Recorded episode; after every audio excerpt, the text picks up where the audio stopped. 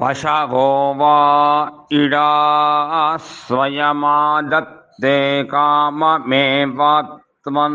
पशूनामादत्ते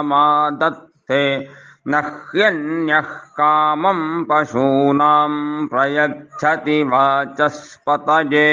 त्वा हुतं प्राश्नामीत्याह वाचमेव भागधेयेन प्रीणाति सदसस्पतये त्वाहुतं प्राश्नामीत्याह स्वगाकृत्यै चतुरवत्तं भवति हविर्वै चतुरवत्तं पशवश्चतुरवत्तं यद्धोता